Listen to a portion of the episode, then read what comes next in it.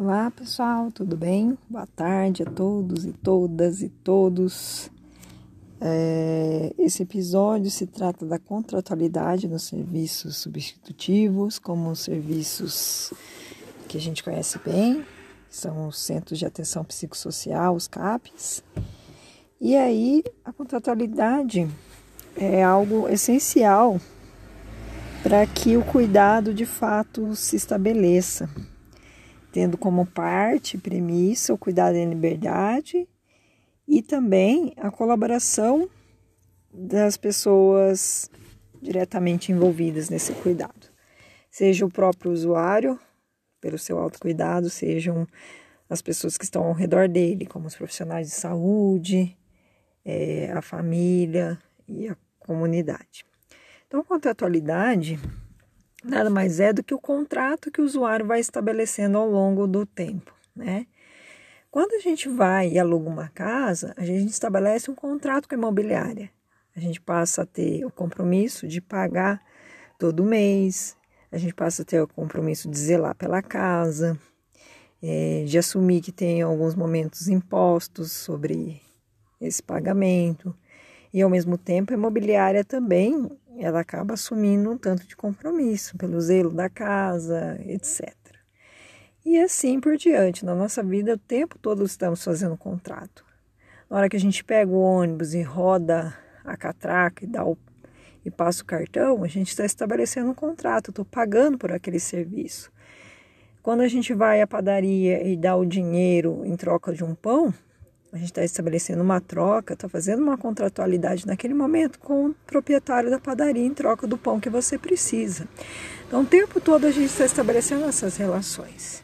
O usuário da saúde mental, conforme o tempo vai passando, conforme a precariedade assim, do seu cuidado, do, é, do seu agravo vai se deteriorando, ele vai perdendo a possibilidade de estabelecer essas relações que para nós no dia a dia elas são tecidas normalmente, então fazem parte da nossa rotina. A gente não fica muito assustado com tudo isso que vai acontecendo, mas é tudo muito importante, porque faz parte da nossa vida, dos pequenos atos. 80% das nossas vidas são feitas desses pequenos atos ao longo do nosso dia, né?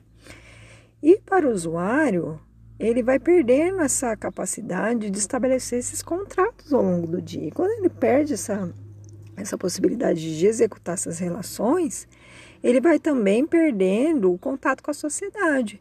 Então ele já não consegue comprar o próprio pão, ele já não consegue comprar é, um sapato para o filho, ele já não consegue estabelecer um tanto de, de relações ao longo do dia dele, né?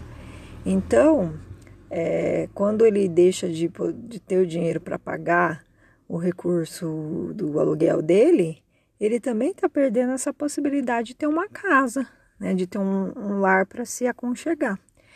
E isso para todas as relações que ele vai teceu ao longo da vida, né? Então, quando ele acaba perdendo essa habilidade, a gente precisa de alguma, de alguma forma fazer com que ele consiga minimamente e resgatando todas essas contratualidades que um dia ele teve, porque isso faz parte da autoestima e da vida dele como um todo, né? Então, quando o usuário vai ao, ao serviço, a gente não pode cuidar dele pensando num, numa medicação. A gente tem que pensar nessas contratualidades que ele foi perdendo ao longo da vida e que a gente também vai ajudá-los é, minimamente a resgatá-las dentro do, do possível, dentro de uma cidadania possível, sabendo que a sociedade em que a gente vive é uma sociedade que produz doença, produz sofrimento. E a gente não vai alcançar uma saúde mental plenamente, né? Então, quando o usuário ele vai ao serviço, a gente também está contratualizando com ele, contratualizando horários de funcionamento do serviço, é, os horários que melhor atendem às necessidades dele. A gente está contratualizando também é, quantas vezes por semana ele vai estar frequentando o serviço, é, ou se ele vai precisar de repente de um acolhimento mais intensivo da crise dele, em hospitalidade de dia, vindo com uma frequência maior, ou às vezes a todos os dias e todos os períodos, né? Então, essa possibilidade de contratualizar com ele é super importante. Se a gente não mantém no horizonte do cuidado esse contrato que a gente estabelece com ele, a gente vai perdendo também a possibilidade de negociação com esse usuário. Se eu, eu vou lá, não respeito a singularidade dele, faço algo que ele não quer, que ele não dá conta, a gente não tem mais margem para negociação e a gente não consegue nem contratualizar com ele também. Né? Então a contratualidade é importante, inclusive no vínculo e, pra, e tecendo afetos para que a gente possa também intervir, falar quando precisa, é, interrogar quando precisa, né? Então colocar alguns limites que são importantes para a vida dele, né? De alguns apontamentos que são importantes, né?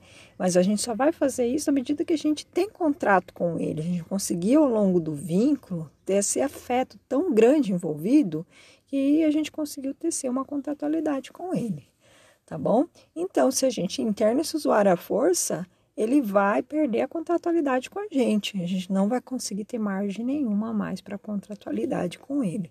Né? E aí ele não vai voltar mais no serviço, a gente não vai conseguir contratualizar com ele nunca mais, tá bom? Então, por isso que o diálogo, né, colocar o usuário no cuidado, na centralidade, o que ele vai fazer daqui para frente, estabelecendo, respeitando as necessidades dele e a vontade dele, a gente consegue estabelecer uma contratualidade. Então, daqui para frente, a gente vai poder falar dessa contratualidade com mais afinco também é, nas outras relações que ele vai estabelecendo ao longo do tempo, tá bom? Era isso, obrigada.